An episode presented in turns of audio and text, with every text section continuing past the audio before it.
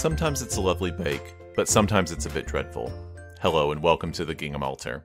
I'm Mack. And I'm Megan. Every week we tackle another episode of everyone's favorite baking competition, the Great British Bake Off. And after we've said our piece, we try to put our bakes where our mouths are and replicate some of the recipes from today's episode. This week we'll be talking about Season 5, Episode 4. That's right, it's Dessert Week. Otherwise known as the week of Bin Gate. Yes, this is perhaps the most infamous episode in all of Great British Bake Off history. Dramatic. It's really dramatic. It's more like the kind of drama you're expecting from an American reality show, you know, like some survivor esque drama. I watched Rock of Love when I was in college, and it was kind of like that, except with old people in baked Alaska. I can totally see that. This is absolutely the the episode that feels the most like it could be from an American cooking show. But it's weird too. Yeah. Because the truth does not at least I don't think the truth probably came out to the judges until after the episode wrapped. But we'll get to that later. Anyway, sorry. Mm, yeah, we'll, we'll talk about the showstopper when we get there. The other thing I wanted to say about Dessert Week that has always blown my mind about this show is Dessert Week sometimes feels like this is the miscellaneous week. I wrote in my notes something to the effect of, What do they mean by dessert? I was like, so we've got a pudding and a cake. But that's not a cake week cake. yeah, then Yeah. an ice cream on top of a cake, which is also not a cake week cake, apparently. No. it's just sort of like weird shit. And sometimes they've had pudding weeks, which are it has its, it's its own term with its own definition, which I think of a pudding as wet cake. I, I never really know what this week is supposed to hold because to me, so much of what we, like I've said in the past, I don't do a lot of savory baking. Baking is for dessert, Right. pretty much hard stop. Yeah, I agree completely. Anything sweet is dessert. That's our phrase. Like that's that's what the word dessert means to me anyhow, and obviously to you too. So they should have just called it random shit week because that is what they made. It started off dessert week with a signature bake to make eight self-shushing puddings. Self-saucing. Self-shushing. like I have no idea what they're imitating when Mel and Sue say that. I don't know, but I had a lot of fun listening to them say it. like three hundred times. it didn't get old to them either. They were very much about it. I will say, I don't know if it's because I'm dumb or because I'm American or what it is. I had the hardest time wrapping my head around what this challenge was. I thought I got it, but then Luis made that weird pear thing, which isn't at all what I thought it was. And I remember you texted me earlier and were like, what is this? And I told you I thought it was kind of like a chocolate lava cake. This is a really terrible name, but at a store where I worked, they sold a cake mix that was called the Tunnel of Fudge cake. Oh. Fudge Tunnel. I know. I don't. I don't know who was in charge of the naming process there. Tunnel cake. Yeah, the Tunnel of Fudge cake, and it was like That's going to come out your tunnel of fudge. Exactly. Eventually, give it time. The idea was that it was a Bundt or like some sort of a ring mold, and then there would be a tunnel, a sort of a channel of fudge running through the middle, and you would cut it open and it would sort of puddle out. Which, honestly, probably just because we were making references to fudge tunnels, doesn't sound super appetizing. The other one who had a, something kind of weird looking was Diana, who served hers in like teacups. Which is And I guess she baked them in those teacups. I think so. Yes. And so, well, first off, I was like, how did your teacups not like shatter in the oven? But also, then they're like, oh, it's a surprise pudding. What? What? We didn't really get a chance to see it. We just saw like what kind of came out on a spoon, and I was like, y'all need to get that camera up in there. I can't see. Yeah. yeah, I think I'm not sure how she put it in or if it was meant to puddle at the bottom. And I think that the general conceit of the ones that weren't fondants is that the sponge would cook and it would rise and the liquid would fall, would drip down and wouldn't cook all the way. So that was kind of what Chetna and Luis and Diana were all looking for. Which is more like the the, the molten lava cake. Uh, the other thing was eh, that's not what we call fondant in the states. No, fondant is a gross sheet that tastes like nothing. Yeah, it's it's an almond paste material that you put on the outside of cakes to make them easier to decorate. This is cake that has a sauce in the middle of it. Which honestly is much more exciting. It really was. I thought that the the ones that really worked made great TV. Which ones are you thinking of that really worked? Even though like Martha's was a little stodgy with the peanut butter. Just quick side note, they hate peanut butter. They do, and that's so weird for an American. Yeah, I was like, you can totally put that on their hate list. They always think that it's dry and claggy. But cutting into hers, there was just a pouring river of stuff coming out of hers. Mm-hmm. That was pretty dramatic. Yeah. And I, and I think that that was successful. But then it would seem like sometimes it was a bit like moist, but they wouldn't count it as a sauce like Nancy. Yes. And then sometimes it was a bit moist and they could kind of push the sauce out and they would count it like Richard. And that felt kind of cheaty. Like, yeah, where they sort of like said, "Oh, well, if you had cut it this way, it would have worked." Like, mm, you didn't say Yeah. that for everybody. That was a little. That felt like fudging it, if you will. Pardon the expression. Decorating these, I thought, was an interesting little conundrum for a lot of people. mm, mm-hmm. There were some where they like kind of read Louis's straight up and down. They they did not like it, but I thought it looked really cool with the pear in the middle. Of course. Yeah, with it poking out of the top. Oh, Yeah, it looked like a cool little pie. And then I thought that Richards, they seemed to like the flavor of it a lot better, but it literally was just the cake out of the mold with some sugar dusted over the top of it. Yes. And you know, there is something to be said for not gilding the lily, I guess. And maybe that's me talking as more of a home baker. I see that and I think, well, maybe it wasn't meant to be. I, I don't know. Do you think that that's kind of cheaty or that it's just not a challenge that's really suited to decorating? I have feelings about this because this is the challenge that I took on this week. And I certainly made some decisions based on trying to up the game to make it show worthy. Um, Well, I can tell that we're going to differ on our approach this week then because mine was like, what corners can I cut? Like, but go ahead. I don't know. Like, I never really can tell, especially in these kind of middle weeks where they're starting to ask them to up their game, but it's not quite there yet, how much that they're really looking for.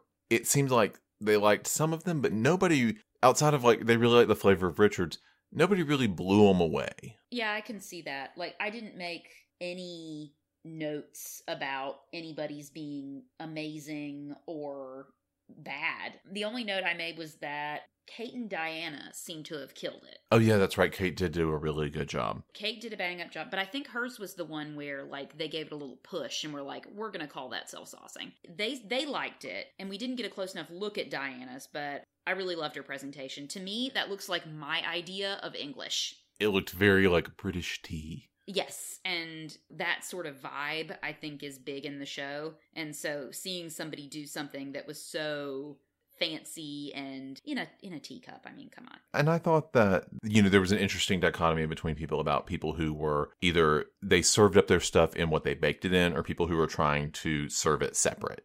Mm, And I thought that that presented kind of two different challenges, you know, like trying to get something out of your containers. So uh, the only other thing about the showstopper, and it kind of happened right before that, is at the very top of the show when they're introducing the self-salting puddings, Paul and Mary are standing up there, but Paul only has like the first two knuckles of his fingers in his pants pockets. what? Why? Are you wearing women's pants? Yeah, that's a lady move. I was like, you're standing. That's a weird choice. Uh, yeah, that is an odd choice. Like, what? What was? Who knows? It's funny that you noticed something like that. I kind of even paused it. And I was like, okay. I was like, I mean, you do you. That's fine, but that's that's a weird way to stand on TV. While we're on the topic of women's pants, they're terrible and they're garbage. And when the boyfriend jeans become like, they're already not at the height of style just now, but when they go out all the way, I quit. I quit on jeans. No more. 99% Invisible recently did a series of shows uh, called Articles of Interest, which are all about how clothes are made. Ooh. And there's a whole episode on pockets and how basically, like, pockets, when they first came about, were satchels that you would wear under your clothes. And you would just have like a hole in your garments, and so you could reach into your pocket. And women always had the biggest pockets. And it wasn't until women's wear started to take cues off of men's wear and they just used the same pattern, size down, so that minimized the size of the pockets, that they started to get really small in women's clothes. Well, what the hell? I want them back. If you're at all interested in fashion, the it's a great series and I would highly recommend it to people. Let's get that title one more time. Sure, it's uh, articles of interest on the 99% Invisible podcast feed. It'll be in the show notes. Okay, awesome. That's So, on my list because I do sew. Oh, right. Yeah, you definitely be- right up in there because they also talk about aloha shirts and they talk about jeans and they talk about punk fashion. Oh, So- amazing. Yeah, it it was really really well done. Uh, it was one of their longtime staff members, Avery Trufelman. It was kind of her first time at the helm, and she knocked it out of the park. Anyway, transitioning kind of out of the showstopper into the technical, I love Nancy in an interview when it didn't go well because she is always so defiant. She's like, he's wrong. Right? She shit. she defends her stuff as she's like, it's a pudding. You eat it in like two minutes. Who cares if there's a sauce? You're not even going to notice it in a minute. She's real. That is a lifetime of telling people to sit down and eat what you put in front of them. You're right. That's a total mom slash grandma move. Like, shut up. Just eat it. Hmm. You'll eat it and you'll like it. Oh, what you it? will like it. There's a phrase, um, you'll get what you get and you won't throw a fit. I think I've seen that like on some cutesy thing in an antique store, and I decided that that's going to be said to Helen Oot many a time. Oh, we used to say on the after school program I ran, you get what you get and you don't get upset. Yeah, that's it. You're not owed anything, No. Paul and Mary. Must not be too much further out from here that she starts calling him the male judge. he enrages her. Uh, that's too funny. So then we've got a Mary Berry recipe for the technical. They get two and a half hours to make a tiramisu cake. Ooh, buddy. And I really sympathized with the contestants because it's hard to do an, a recipe where everything is soft. Yeah. Everything is like gloopy, liquidy.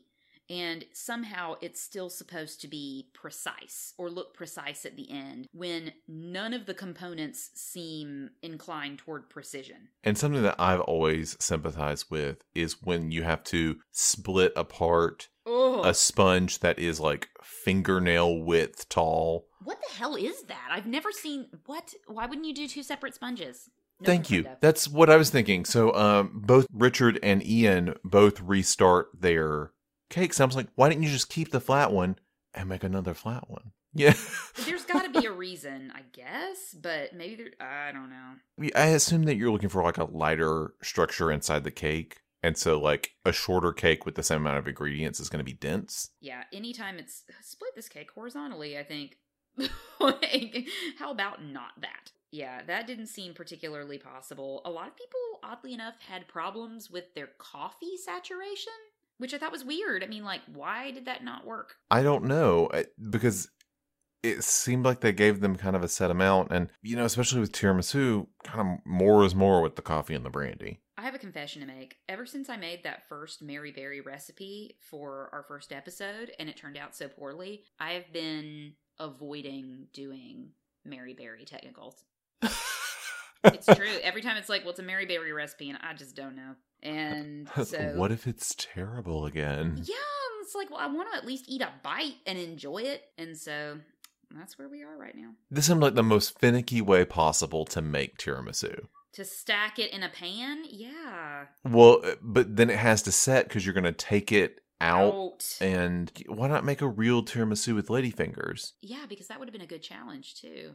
Like if you had to make your own I mean, I know that they were testing them on like the even layers and the chocolate work and all that. Like, I get, yeah, I get why this makes a good technical challenge, but this seemed like something that no real person would ever really make. Yeah, and I have Mary Berry's one of her cookbooks, the the big one. I I bought it after falling in love with the show, and it's in there. And I looked at it and thought, no, ma'am. So It is not the most finicky thing that we're going to see them do in a technical challenge. no, unfortunately, it only gets wilder from here, which I'm a little concerned about, honestly, for my own sake. Yeah, I was kind of looking forward, and we've got some interesting things to kind of go through. Yeah, and I, you know, I'm gonna softball myself every chance I get. Just a fair warning, because it's like some anything that ends with a torte. Uh, and if it has the word torte in it, just be afraid. Be very afraid. My thing is, I have a hard pass on all custards Ooh, because Dale doesn't eat eggs. wait, he doesn't even eat them in custard form. Dale has said that anything that has like an eggy sort of like taste to it, he's never liked. Oh, And so, like, uh, just a pure custard has a pretty eggy quality to it. that's true. And so, I don't want to like make a huge custard tart or something, and then it'll literally just be me who needs to eat it. I love eggs from my head down to my legs. Uh, you know you remember that.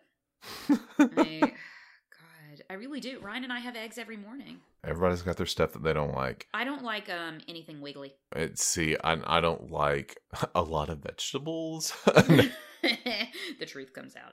Probably my biggest thing that I don't like is I don't like coconut. Ooh, I love coconut. I, love I think that shaved coconut is fine, like if it's like browned in like a Samoa or a, like a German chocolate cake or something. Mhm. But like coconut water makes me want to hurl. Oh well, that's pretty easy to avoid. You would think it would be easy to avoid. Both of the years that I lived in Los Angeles, I did the AIDS walk out there. Oh boy. And both years that I did the AIDS walk, I forgot that it's not a 5K, it's a 10K. uh oh. And so we'd get to the three mile part and I'd be getting ready to be done and I'd be like, we're not anywhere near where we started. Oh no. Oh no. And one year at all of the water stations, they had gotten some beverage company to like sponsor them. Oh no. And they didn't have real water, they only had coconut water. So you also just- associate it with being exhausted and so thirsty and hungry and annoyed and really wishing you had never done this for all the poor people with AIDS. I know exactly what I'm trying to think if I have anything that I feel that way about like, ugh, this tastes like horrible. Probably like Gatorade. I worked on a farm and they would have Gatorade to drink sometimes rather than water. I love Gatorade, especially that yellow color that just tastes like the color yellow. Oh no! Why? They recommend that. Oddly enough, there's an old wives' tale that's supposed to be good for lactation. So See, I, I've always thought that if you're the sort of person who refers to Gatorade or Powerades by their flavor name instead of by their color, you're a serial killer. it's purple. It's purple. Right. Could you give me some red Gatorade? Nobody should know that it's like screaming raspberry. Like, No, no. I you are absolutely correct in this. Like the screaming raspberry. like, it's screaming because it's that bad. In fact, I remember I was trying really hard to breastfeed and it wasn't going well and somebody gave me the recommendation like oh they say if you drink gatorade that that's supposed to really help with your production because electrolytes or something And i was like not worth it i really want to feed my child but at the same time no so Martha ends up winning the technical. Get it, Martha, you cutie. And in the same episode where she's like, compared to the rest of my life, this is actually fun. This is the simple part of my life right now. Yeah, oh my god. Well, but good for her for keeping a you know a baking show in perspective. True, true story. And it's it's just nice to see nice people do well. Did you notice who was at the bottom? So it was Diana and Norman at the bottom. And Diana said something about that I kind of felt her on, which was like, I'm seeing that I'm a home baker. And that might Right. be my downfall. And Norman's is basically the same thing. I'm I'm a bit simple, and you know, he keeps talking how he's he yeah he's like I'm gonna up my game. And it's like, well, you did up your game, but like you gotta keep going, man. you made the most classic thing imaginable and did it really well, but it's still just classic, and that's not what they're shooting for with this show.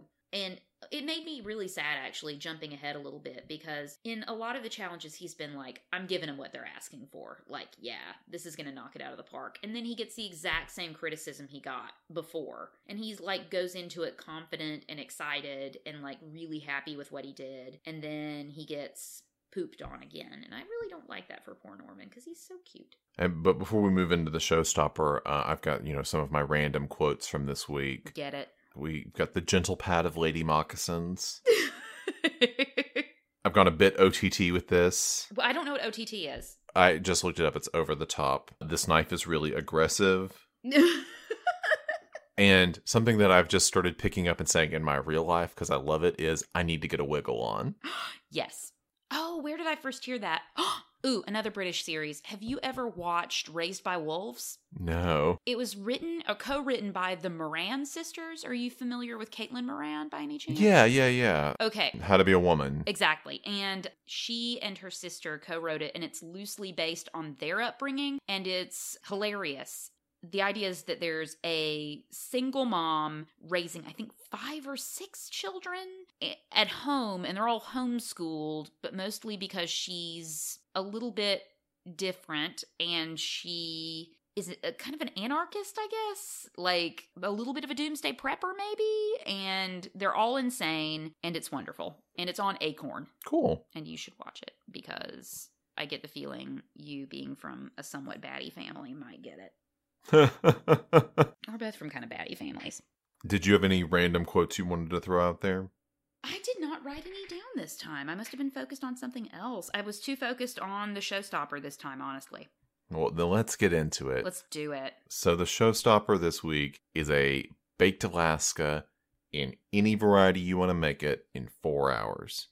Which is insane. I did the Baked Alaska this week and came nowhere close in four hours. We've done other challenges where when we tried them, we realized that the time limits were actually pretty generous. This is not one of those times. And they're doing it in an unair conditioned tent on the hottest day of the year. Yes. I mean, I know you got to plan in advance so that they can prepare and practice and all of that, but this was just bad production work. It was terrible the whole way through. It, like it seemed like everybody had problems, and you know, on top of it, a baked Alaska is just weird. Really? It's uh, I've never seen one in real life. Okay, well, I have, and it was fun. It was really, really good, actually. So I feel pretty good about it. However, after having a slice, I did want to brush my teeth immediately from the sheer sugar of it. Yeah, I bet it's super sweet. Oh boy, the meringue. Like, because you've got cake, ice cream, and then meringue on top. And meringue is just egg whites and sugar. And some people added stuff that had even more sugar in it. Exactly. And so I don't know how. I.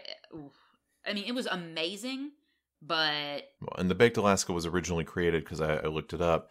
It was originally created to commemorate Alaska being purchased for the United States. yes, at Delmonico's restaurant. Yes. Yes, which is also responsible for the cut of steak being named a Delmonico.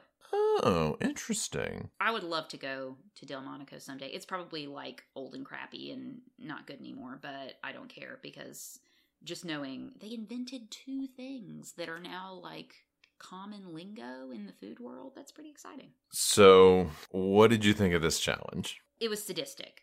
I mean, we've already been over how difficult it was. Everyone, by the time they presented, everyone's is melting like crazy.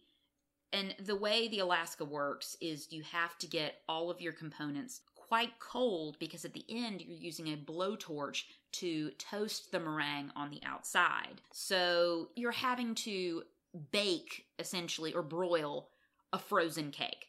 But they can't get their stuff frozen because it's not cold enough. And I did feel like in the judging, the judges were considerate. They definitely, like, Chetna gave them a pretty sad looking baked Alaska, and they were still like, wow, that, you know, you did great. Flavors are wonderful. Check. They say the flavors are wonderful. Did you catch that she made a cardamom ice cream? Yes. Ugh. Yeah? You don't like cardamom? Cardamom cilantro, correct? No, you're thinking of coriander. Cor- oh, okay, never mind. I mixed up my Okay. sea spices. I do that all the time. Because I was like, so it tastes like the top of a taco? Ew. that would be terrible. Oh my god, cilantro ice cream. I mean, I know they make like garlic ice cream, but I was like, I know you like your flavors, but you need to step back. Okay, cardamom. Actually, that sounds lovely. Never mind. yeah, there you go. That's it.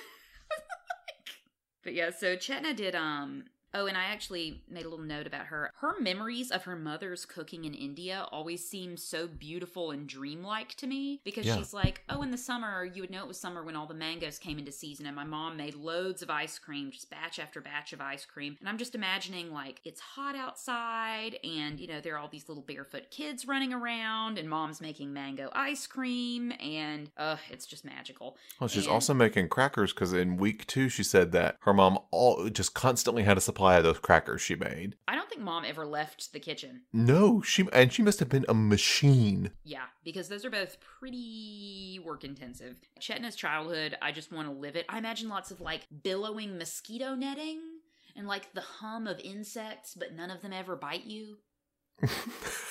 this is getting a little eat, pray, love. Yeah, well, I, I think that I'm I'm mixing it up with that movie, um, the very beginning of the Secret Garden, where Okay. she's in India. Except that was a terrible part of the movie, so I don't know why it seems magicy to me. But anyhow, you get the idea. I, I want to live Chetna's childhood. My favorite look from a judge this week. I know what it's going to be. Is it Mary? It is Mary. Was she looking at some black sesame seed ice cream? She was. I, I wrote that shit down. Mary's look of the week. Ooh. she is not featuring this. It was a long stare too. It was she was staring it down. It was And honestly, like from the angle we were looking at it, it kind of just looked like a cookies and cream ice cream to It me. It didn't didn't look that that weird. Yeah, it must have looked pretty weird to them though, because she was like, mm-mm. Like Yeah. Maybe it was grayer up close. And that that's not a good food color. No, nobody should well, I don't know, is there any gray food? Oysters? I guess. I don't want yeah. oyster ice cream. I don't really eat those though. Yeah, it's like gray's not a really common food color. No, for a good reason. I definitely wrote that down. I thought um, as soon as you said it, I was like, I bet it. I bet it is. Norman, bless his heart, was so excited about his vanilla ice cream, and even as he was saying it. I was like, vanilla? Really? like, buddy, come on. But he did vanilla, of course, and he loved it. And they were like, maybe a bit more vanilla, and he was so excited about it. Made me sad. At least he added some strawberries. He like there was a little bit more to it. That's true. He he did have a coulis in there, and it was a really pretty like shape and decoration. He did a good job with it. I thought so too. I thought that Nancy's was also really pretty. I thought that two tone meringue was a really good touch. Definitely, that was that was a showstopper. Some of them weren't, but that one was. I liked the idea behind Diana's like having like a swan and a shape and like doing something besides this is a cake. Yep. Yeah. I thought that that was a pretty good idea. Same with Luis's, which was a bit more shapely. Mm-hmm. Shapely. Mm. Do you want to get into Bingate? Yeah, I mean, I guess that is the name of the game. we we've kind of danced all around it and said everything else we need to say about this challenge. All right, if you go and you read about what really happened on Mhm. the show, it looks like that he they were like, "Oh, we need space for our thing," and so we're just going to take this out because this is not where it should have been. Yes. And so that's the way it's kind of cut together. At one and then point, Diana says, "You've got your own freezer, haven't you?" right, And the suggestion there is that everyone had their own freezer space, and he was using freezer space that didn't belong to him. So you may have noticed in a couple of the cutaway shots that there are some deep, like chest freezers that they're using throughout this episode, and not the stand-up freezers that are normally dotted around the perimeter of the thing. Apparently, like if you like go in and like kind of look at the tea of what happened, three of those refrigerators were broken this week. Jesus fuck. And so the freezer space was at a heavy premium, probably the most vital week ever for it. yes. And most of the people who are around say that his ba- his stuff was out of the freezer for less than 60 seconds. Mm. Like, like it had literally like just been taken out. He asked about it. They got it, you know, and then all the stuff went down. So it wasn't like it was out long enough for it to turn completely to soup if it were fine. It was already not headed in a good direction. Oh yeah, you saw that the second he got his ice cream out and like packed it on top of his sponge. So he did his ice cream, he tried to freeze it, it was still liquid. He put it on top of his sponge and had it in a ring mold trying to hold it all together and then he stuck it in the freezer, which is when Diana took it out. I really, at the end of the day, kind of blame the production for this. Yes. Because Diana got like death threats. Yeah, and that's, uh, you know, nobody should ever get death threats over a TV show. Really, about baking. and she ends up between this episode and the next she drops out and it's not because of this because it hadn't aired yet so i mean she wouldn't have known what the the huge response would have been but she actually had a, an illness that affected her ability to smell and to taste and so they kind of both leave this week so there's the story kind of wraps itself up hmm I would still say I agree with Ian when he says, Why would you take ice cream out of the freezer? she never should have touched it It was unsportsmanlike. right if it's not your thing go find a pa that's what they're there for Right. And they'll solve that problem. I also don't think you needed to chuck the whole thing in the bin. I mean, you could have looked around the room and been like, "Oh, there's a lot of bullshit out here." Yeah. It was a hissy fit. But I, I mean, but I completely understand being so upset. Yeah, and like his response, his because he had been frustrated that whole day. Because he had a rough time getting his fondants together, and his response to stress seemed to be really physical, like a lot of just sort of like having to set something down and step away so he doesn't throw it across the room, which I can really relate to as a person who does crafts or bakes. And Right. because you do get to this point where like your hands are shaking, you're so mad. And so, I mean, it was Not the most professional moment, you know, and I'm certain not something that he wanted to have on TV. No, but at the same time, he didn't like start screaming at Diana or anything, which I would understand as wanting to. No, he was had that very, you know, British stiff upper lip. He just turned really red in a way that makes one nervous. You know, and he walked away, but he came back before like it was time for judging or anything like that. You know, he was willing to participate in the rest of the show. Yeah, I didn't think he was unsportsmanlike after the moment of being really angry. And he even says toward the end that he the way he described it he felt like he would have been so embarrassed to have put what he had in front of the judges that he would rather present nothing. Yeah, and I think that's a completely legitimate response. yeah and he just he he was embarrassed and that's where it came from. Not that he was so pissed off or like he wasn't like throwing things or being a jerk. And he gets so red and almost teary when the judges are like why didn't you give us anything to taste? Why didn't you give us anything to try? And he's such a manly man that I was glad he didn't cry on TV. I was so glad. There was a, a moment of shade from Mary earlier in the judging where, you know, Chetna's comes out and it does not look good. Mm. But, uh, and she's like, but you've still got a smile on your face, and that's what it's all about.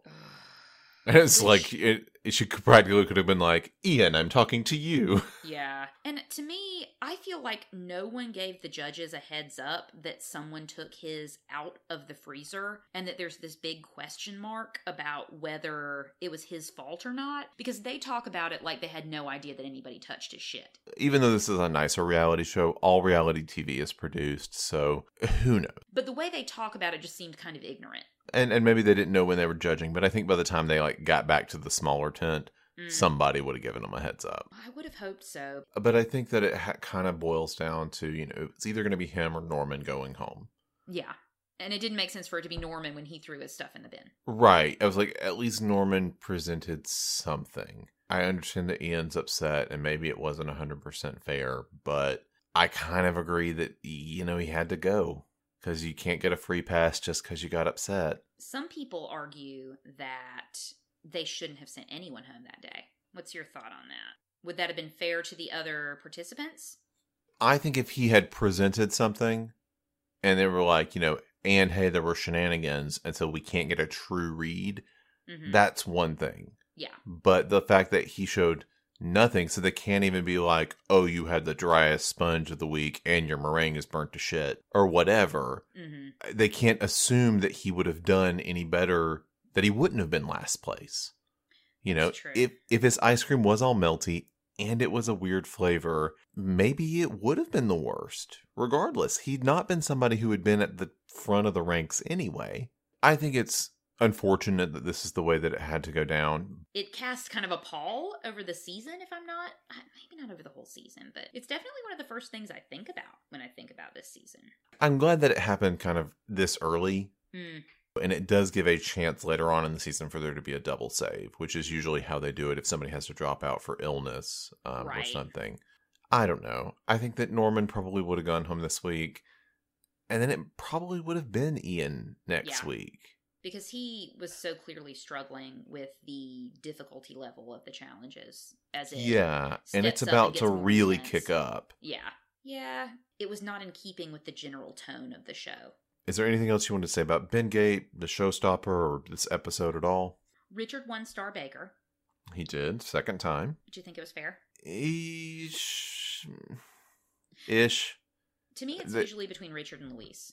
Yeah, they seem to like him, and they seem to like Richard a bit more. Hmm. And Luis's signature was kind of not great. And then everybody's baked Alaska was, you know, Melting?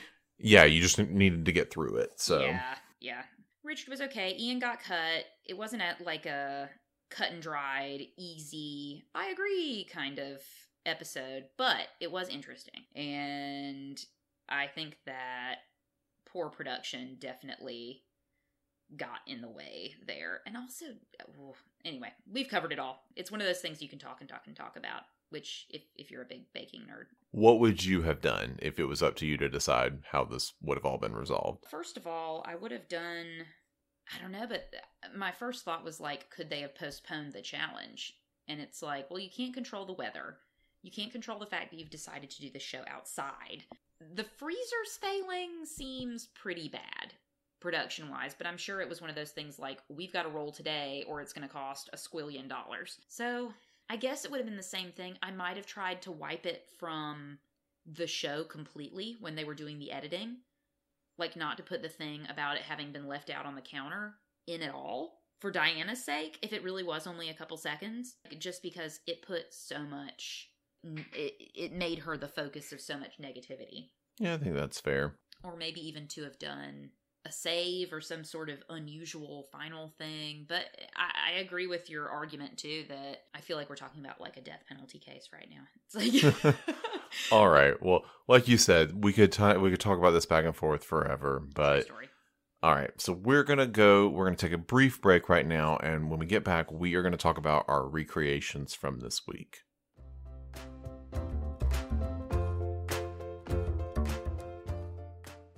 Welcome back. um, we are going to talk about our bakes from this week. Since I'm up first, I will give. Uh, I will talk about my bakes. So I decided to do the showstopper, which is eight self-saucing puddings. Oh, do you mean the signature? Or, uh, yeah, not the sh- showstopper, the signature. Thank you. I did the signature challenge, and so I had two hours to make eight puddings. And I was initially going to make a Boston cream, like mini Boston cream pies because a Boston cream pie literally has vanilla pudding in it. Mm. But that's not like really self saucing. That's just a cream. cake with pudding. And so I I misunderstood the challenge when I was initially planning this. I had to do a last second rewrite of what I was going to do. Like, oh shit. and so I found a chocolate fondant recipe, but then I thought, you know, this isn't really special enough. Not enough going on here. So I decided to make it into a s'mores themed fondant. Mm. And so what I was going to do was I was going to make this chocolate fondant, which would have a dark chocolate interior. I was going to make a graham cracker base and a marshmallow top that I would then char with my my new kitchen torch, all in two hours. Oh god! and this was far too ambitious. Kind of going in order of what I did. I I made the fondant and I don't have individual tins to make stuff like this in, and I wasn't going to buy it just for this. So I used a muffin pan. Okay. And that actually worked out pretty well. To prep these muffin pans, it was brush all the uh, containers with butter, freeze it. Once it's cooled down, get it back out, brush it with more butter, and then put cocoa powder around the edges of all of your containers. And you can actually see Ian doing this in the show. That's pretty much the way he prepared his containers as well. Mm-hmm. And I have to say, it worked perfectly. Nice. I have never had this was the least sticking to the pan thing I've ever made. And so I melted down the chocolate and butter and I put uh you know whisking egg whites and all of this. The only problem with this is there's no baking powder in it, there's no yeast in this, there's nothing to make it rise except beat egg whites. Oh boy. And so I was really nervous that it was going to taste like a brownie. Would that be so bad? It wouldn't be so bad, but I was just, I was nervous. Because mm-hmm. it's not what you're shooting for. Right, because I'm still not 100% sure how this sauce is supposed to work. Right. And so I put it all together and and it's like and it's mix all this stuff together and then you just stick it in there and then somehow it's supposed to make a cake with a sauce in the middle but you have to you have to keep chilling it. It's very important for everything to be as cold as possible like when it goes in the oven when it does this when it does that. I stick it in the oven. My recipe was supposed to make eight but because i was using like smaller muffin tins it actually made 12 my recipe was like you can cook it 10 to 12 minutes.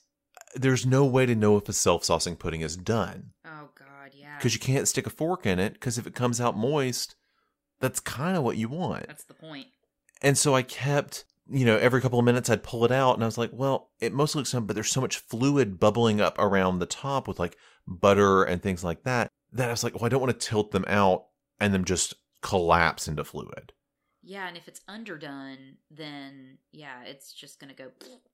And so I kept leaving it for another minute, leaving it for another minute, and finally I was just like, we're just gonna have to give this a shot. And so I take it out and I put a cookie sheet on top and turn the whole thing over, lift the muffin tin off, all 12 come out, not a one sticks. Ooh. It was great. And so I let them cool for a minute and then I, you know, take a test one, cut it in half. There's not a lot of sauce. Oh, poop. It's kind of stodgy. Um, Solid. yeah. Now, if you pressed it like they did with the people that they liked, you could get a little bit of sauce to run. So I just left them in there too long. I should have taken them out. Instead of cooking them 11 minutes, should have been like eight. And so that would have been fine.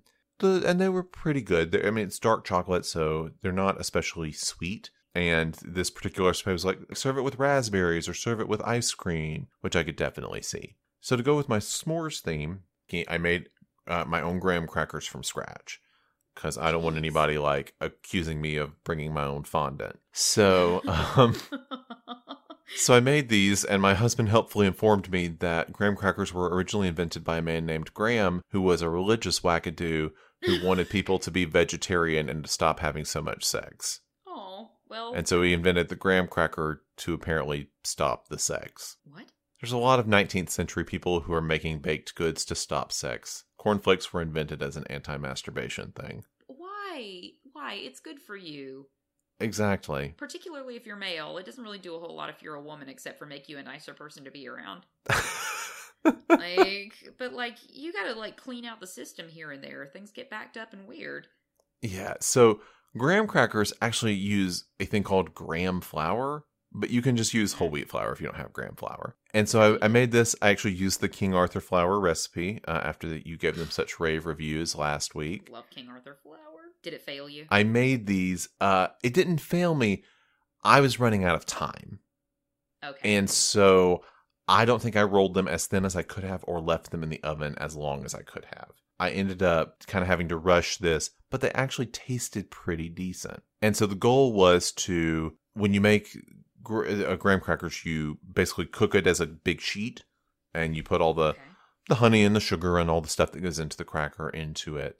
And then after you've cooked it for maybe 15, 18 minutes, you're supposed to take it out and cut it into the sh- into the crackers that you want it to be and then finish baking it for another 20 minutes. So what I did is when I took it out that first time, instead of cutting it into cracker shapes, I used a cookie cutter to cut out circles that were the size of my fondants at the bottom. And so when they kept cooking, I could just, you know, kind of take those and use those as the base.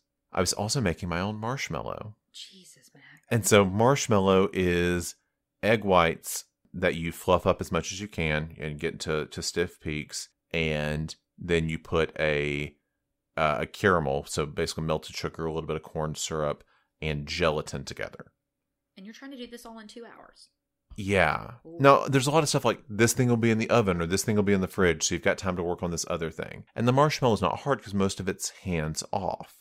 Except I could not get my stand mixer to pick up these egg whites. No, no. I couldn't fluff them up enough for the whisk to really catch them, and so the whisk would just like draw little circles in the top of the egg white. Oh. And so I eventually had to end up using like five egg whites instead of the two I wanted to to just make enough egg white for it to start fluffing up. Well, while this is going on, my sugar gets too hot and it starts to go over a little bit. And so when I pour it into but the gelatin's already in there, so it's like super claggy as I'm trying to mix it. So when I pour this into the marshmallow or into egg whites to make marshmallows, it's like a light brown color. Oh. And so I taste it, and it doesn't taste bad. It actually kind of tastes like when you light a marshmallow on fire at a campfire and you blow it out. Ooh, I love that taste. It's kind of got that campfire taste, Mm. which would suck, except that's kind of exactly what I was going for. Oh hell yeah. Because, you know, s'mores. Yeah.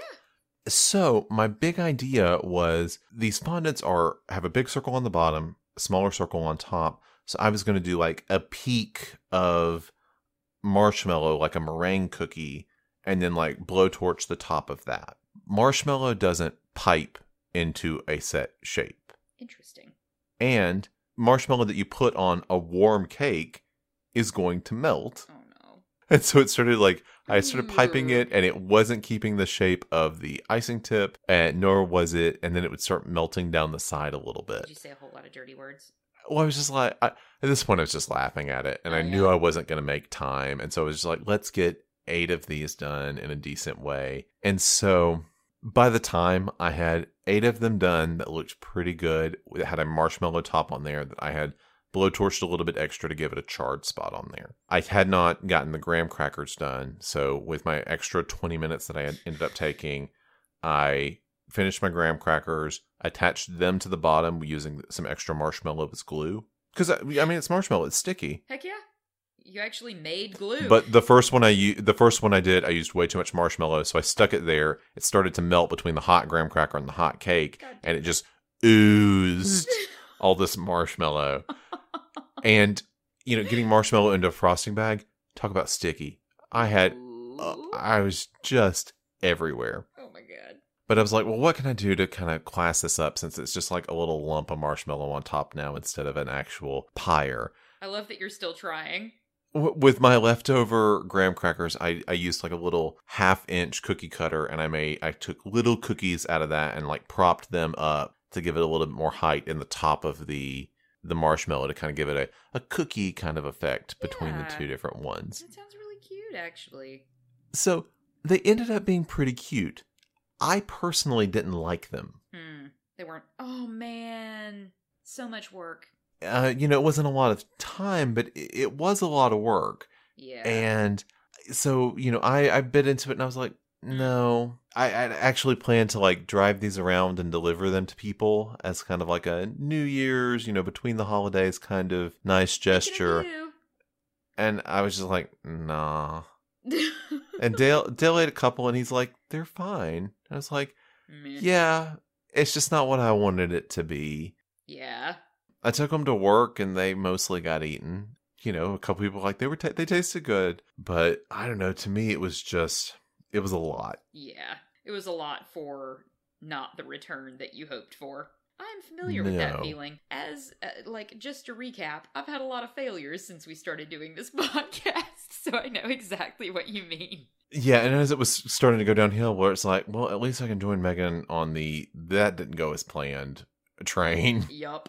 Like, uh, my flambéed cinnamon bread. Like, the most burned bread in the world. But I completely understand like the the drive for the contestants when they say, "Oh, I'm going to do all of these things" because you want it to be special. And in your head, yeah, this all works. None of these things take a lot of time, and there's a lot of downtime in each one of these. But maintaining the the time limits necessary and everything like hitting as it needs to is challenging. timing was a huge thing in this episode and i think in both of our um our bakes too because like with your fondants and feeling like they were not knowing when they were done when are they over when are they not and i like went ages past the time limit for what i did and so time was definitely a major part of this whole enterprise But I mean, I will say like this recipe taught me a ton. oh tell me what you learned Like I learned like you can like that marshmallow is going to melt. Like you can't pipe onto hot things. It doesn't matter what you're piping on there. If it's hot, it's going to melt.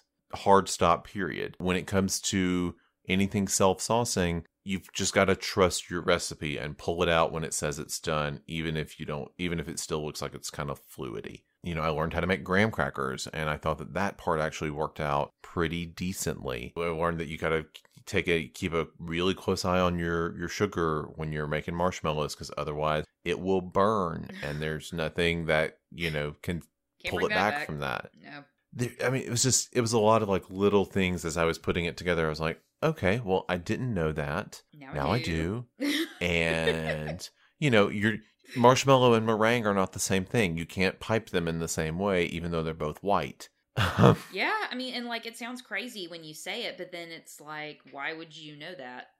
right Like, I was like, oh, marshmallow's sticky. It should stay in its shape when I push it out. And it's like, nope. And and maybe a different marshmallow recipe would have, but I was adapting one from the Ottolenghi uh, sweeter cookbook or sweet cookbook, which is used for the for the marshmallow inside like a s'mores cookie. Oh gosh, yeah. So it might be totally different. Hard to know, but at least you would know if you ever tried to do something like that again to make sure.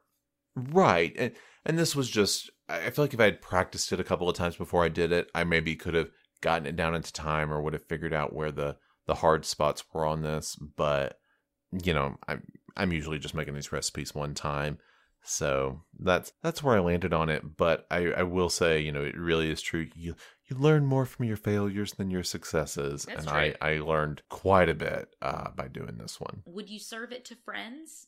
I guess you did already. Would you make it again to serve to friends? I wouldn't Yeah.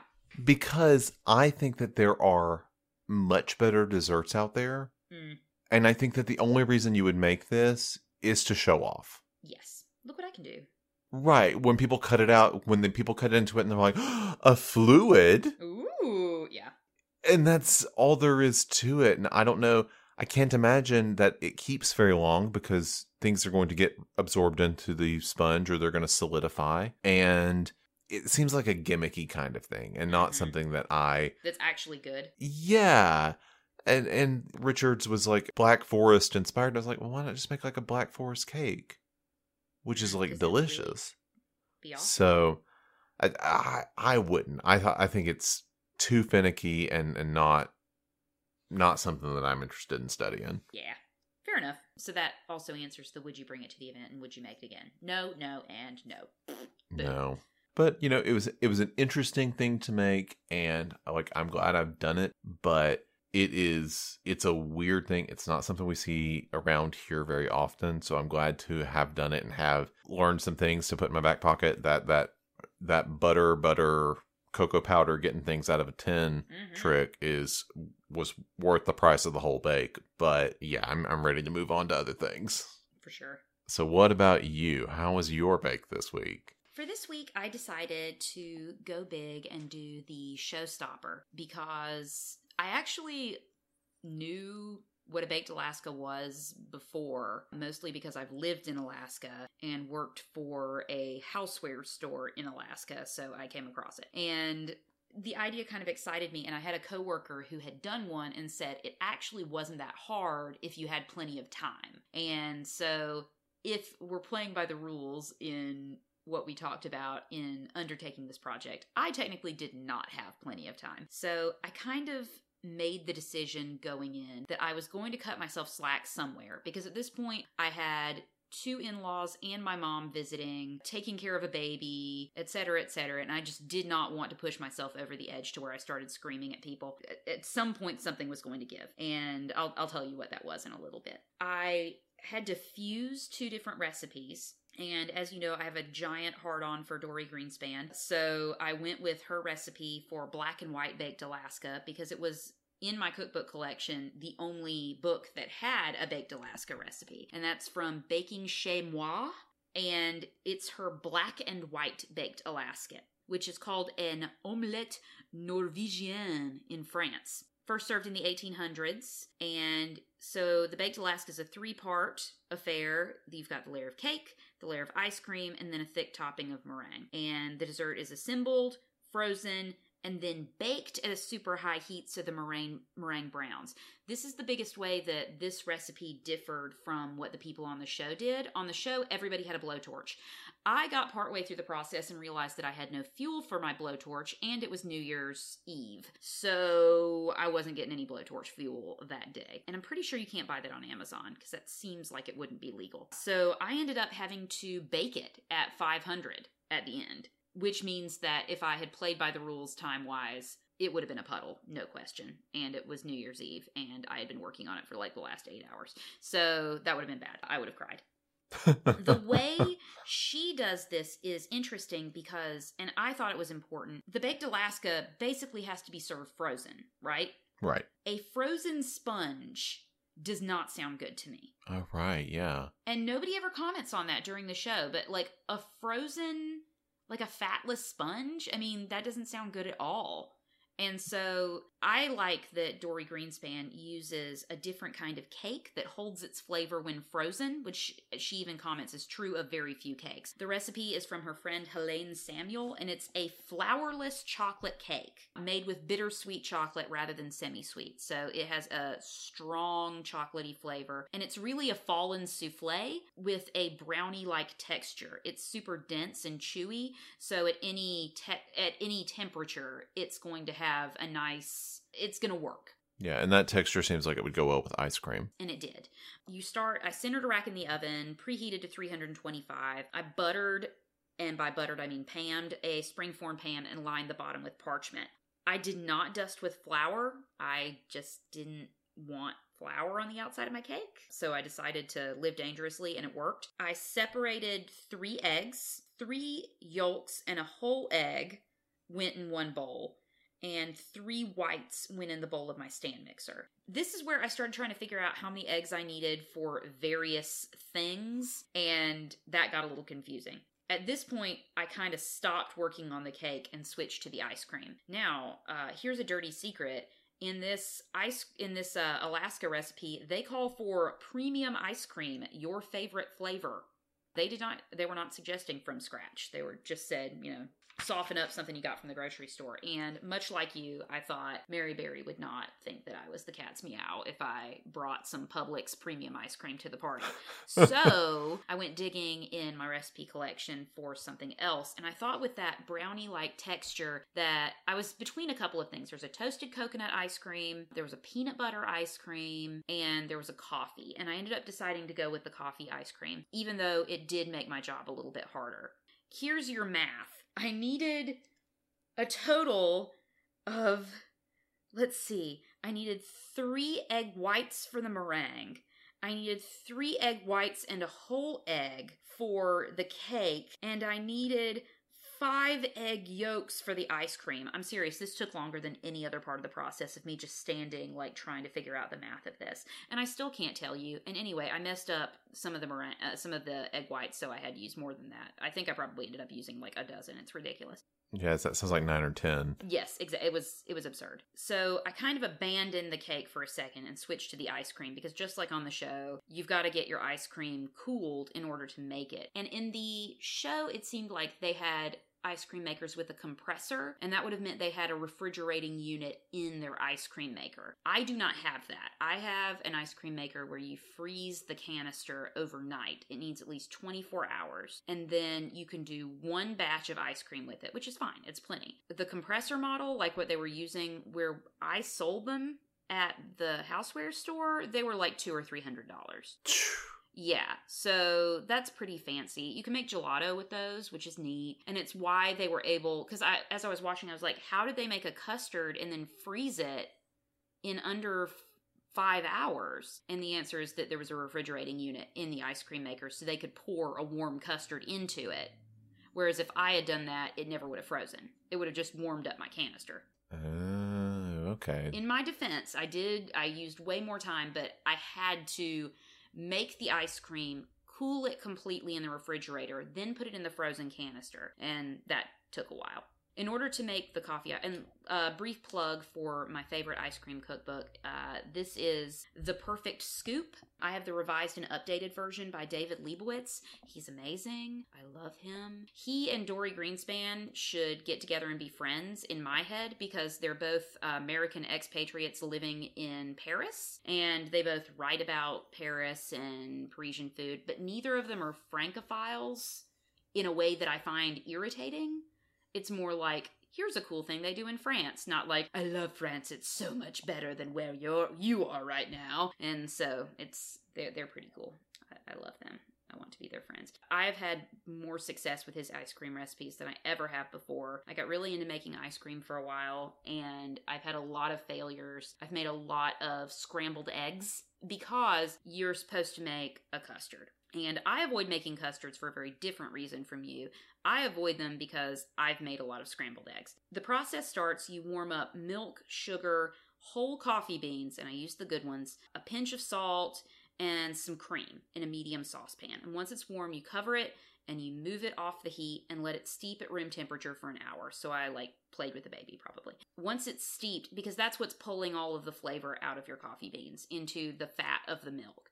Mm-hmm. So you rewarm this mixture. And then while that's warming, you put a cup of cream in a large bowl, set a strainer on top. In another bowl, there were so many bowls used in this recipe, you whisk together the five egg yolks. So you've got egg yolks sitting there. Egg yolks make scrambled eggs.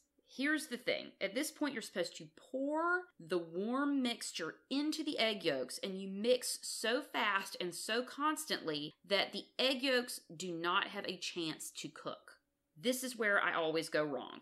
So instead of pouring from the pan, which is what I'm tempted to do because I don't like this, it's heavy and I want to get it over with, I took ladlefuls and like did the like tiniest drippy drops from the ladle while whisking until my wrist went numb. And somehow I did it this time. I got all of that coffee mixture with the coffee beans in it into the egg yolks. And I think that the coffee beans actually helped because they continued as I was whisking the beans were in there and I think they helped to agitate the the yolks some more maybe. Anyway, so it's the most successful custard making experience I've ever had, and I'm very proud of myself. So you pour all of that back into the saucepan and you're heating it. So again, you're pulling that coffee flavor out of the beans as you heat it up until the mixture thickens up and can coat the spatula. At that point, you've got your thickened cream mixture. You pour the whole kit and caboodle into your strainer, which remember is sitting on top of the extra cream. So that's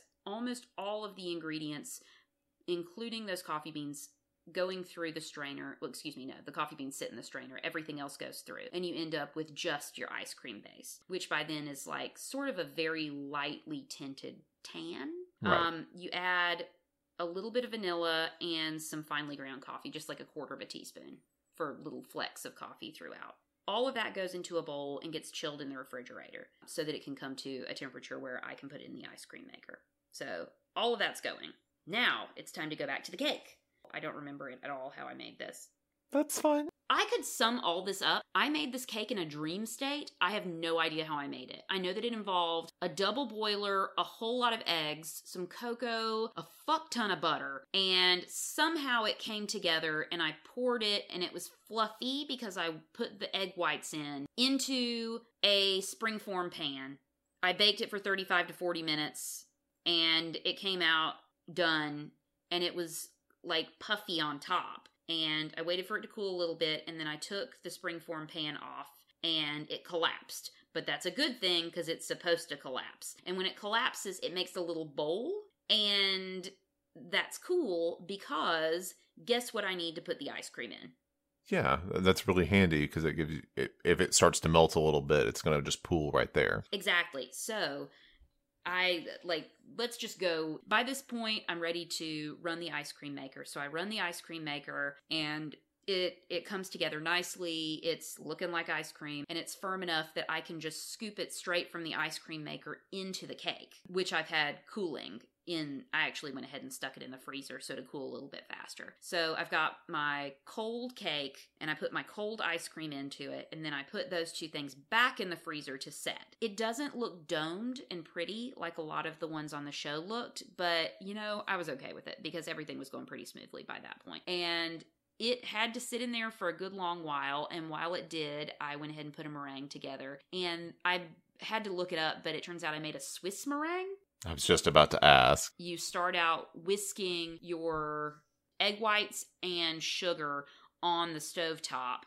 over a double boiler and then i moved that to the stand mixer and used the whisk to really whip it up until I got those stiff glossy peaks. And it looked really pretty and marshmallowy and it was exciting. You whisk it in the stand mixer until it's cool to the touch. So then it was cool enough that I could put it onto my Alaska. So I took a picture at this point, at the four hour point, because the ice cream was on the cake and it was in the freezer. And that was when my challenge would have concluded. Like, that's what I would have served to the judges. Because I, like I said, I had to let something slide. And apparently the thing I let slide was time. Because I was like, I'm not, I'm, I, I'm not going to like be a hot mess over this. I can't do it. And but so I got a great product, but with the full knowledge that it took me probably about 7 to 8 hours and they did it in 4. Yeah, and I mean, I think that that's why this was more challenging than really they could have done. But for for or just over that is usually the maximum amount of time they ever give them, and Right. so It was not enough time. Yeah, they wanted to try this, but it really wasn't. It was a shit show. There's a reason why this is one of the episodes that stands out in people's minds as being particularly rough. Right. Yeah, like it was not not enough time. And I read somewhere that they have someone go through and do the challenges before they pose them to make sure that they are practically achievable. Like that someone could in theory do this thing. But I really doubt that they did it on the hottest day of the year. When they Yeah. ran through it. Yeah, I don't think it. I, I really No, in a test kitchen somewhere, sure, why not? hmm But no, not there. Not on that day. So, all right, so you've got all that, you know, it's all set. You've got your Mm-hmm. I meringue made. Pipe, I did not pipe my meringue. Um, Okay. Because I kind of like the way it looks with like the swirls of the knife. So Okay. I just went ahead and I took my little spreader and dolloped and spread and then did nice little swirls all over. And my oven had preheated to 500 and it was a little scary, but oh yeah, I forgot. I stuck it back in the freezer yet again. This is a very freezer heavy bake to, to let it set for a second and get as cold as I could possibly get it. And right before I was ready to serve, I had the oven at 500 and scary moment of scary moment. I put my delicate ice cream filled frozen dessert into an oven that's basically on broil. And it took like maybe a minute and a half when I could start to see it darkening. And I went ahead and pulled it. And at the very tips of the meringue, it had caught just a little bit. And I had a moment where I was like, I burned it after all that. And no, I didn't burn it. It was okay. And then we served it up to, let's see, it would have been one, uh, five people, which is the largest number of people I've had available to eat one of my bakes. And we still only ate half of it. I gave the other half away to a friend. It was delightful. The cake was great. The ice cream was great. To me, the meringue is total overkill. The meringue makes it pretty. Well, the meringue's an insulator to keep it together, if, you know, for the little bit of time that it's out of the oven. You got Or- it. But what I took away from it was this is amazing cake and ice cream. but that's not really the point. What a classic combo. Yeah, I know, right? The meringue, I don't know. It's just, it's too sweet for me. And so I didn't really enjoy that part. Like I think I said earlier that after eating it, I was like, this is great. I will definitely make this ice cream again. I will probably make this cake again. Don't think I'd do meringue on it again because it was just like I had to go brush my teeth and I wanted to drink a whole lot of water. Well, and it, and it sounds, you know, like we've said with a lot of things this week, if you wanted these flavors or these combinations together, this is kind of a more finicky way of doing it. You know, if you Yeah. wanted cake and ice cream, it would have been much simpler to just make these separate instead of trying to combine them into one dish. Very similar to the the tiramisu cake. it felt very fancy. I will say that for it. It felt like if my daughter ever asks for that, it's going to be her special birthday thing, and I'll serve it to her little friends, and like it will be a gesture of great love that I was able to put it together. It's not like something you do, it's a showstopper. It really is. Like, it, it really is the point of a showstopper, which is to make somebody's jaw drop a little bit. But you kind of have to explain to somebody that mine didn't look fantastic because it didn't have piping, it didn't have all that fancy rosette stuff. I don't know how the hell they did that in that amount of time. but that's one of those things where the people on this show blow my mind because they're not professionals and they're still somehow staying that far ahead of the curve. It's crazy. That said, they did sponges, not souffles. So, I mean, it sounds like it worked out pretty well. Yeah. Uh, is there anything uh, that you learned from this bake? Uh, that I'm capable, but that I guess I learned something in terms of the challenges that we're doing, which is that I am probably going to err on the side of didn't finish in time, and that's okay. I'm going to make sure it turns out well so that this isn't something that makes me throw it across the room. I don't want to pull an Ian. Yeah, no, and I I completely agree. That's why I'm, I I did the same thing with my bake, just on a much smaller time scale. I think that I could see myself pulling an Ian or like screaming at my husband or something like that. Like, because the stress really is so great. And it, it seems silly. Why would you be so stressed about this? It's cake. But Oh, I get so Ooh. upset when my when cooking or baking doesn't go right. I complete. Mm-hmm. I'm right there with you. and I don't want to be that person, which is why I wouldn't want to be on the show. I, I love doing this, wouldn't want to be on the show. Right, and you you already did serve this to friends. Would you bring this to an event? It was it was a lot of work. It would have to be an event in my home, which would never happen because my husband's an introvert. I guess no, and not because it wasn't good, but because it was really really hard to do.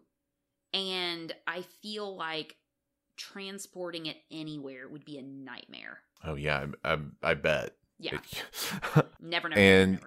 Not in a cooler, no. and you said that you would make it again potentially for maybe your daughter's birthday in the future or whatever, but it would be a super special occasion sort of thing. Yes, you are queen for the effing day because mom made you this. And she must really love you a whole lot because it is a bitch. But but it was good. That said, I will make the ice cream component of it again probably within the month. Okay. And I think that that's fair. Uh, I think that especially as we do more and more of these challenges, I think that we're starting to see that this is just elements being put together in various different ways. Yeah. And so we can definitely take like pieces of this that worked out well. Like, you know, I, the, the most successful part of mine was the graham cracker. Well, I Mm. can make those now. I, I had no idea it was so simple. You'd be such a good So- dad with the graham crackers. I actually kind of want that recipe. Uh, yeah, uh, I was like, I mean, definitely look it up, and, and we'll post it uh, with the the pictures on Instagram. But um, Or sad pictures. I'll post a picture of what it looked like at the time limit to, you know, be honest about how things would have gone down. Not like, look at me, look at my fabulous bag, But I'll also post a picture of it being all pretty. Yeah, same here. So, is there anything else that you wanted to say about your bake or this week in general? Had a good time. It was amazing. Yeah, I you Feel know really I proud. I liked dessert week. I didn't think I was going to, but I kind of got into it uh, once it was all doing, and I'm super impressed with your baked Alaska. Oh, thanks, buddy. I think that your s'mores fondants would have been delightful no matter what you say. I like burned marshmallow, so I would have been about it. Love some carbon. Thank you all for listening this week. If you like the show, please tell a friend or give us a rating or review on iTunes or Stitcher or wherever you're listening. It really does help people find the show. You can also reach out to ask questions and let us know what you think at the Gingham Altar Show at gmail.com. You can also find out more about the show and see pictures of our attempted bakes on Instagram at the handle The Gingham Altar Show. Our theme music is Cheery Monday by Kevin MacLeod at incompetech.com, licensed under Creative Commons by Attribution 3.0 license. All these details and more can be found in the show notes each week. Thanks for listening. Until next time, this is Megan, And this is Mack. wishing you a lovely bake.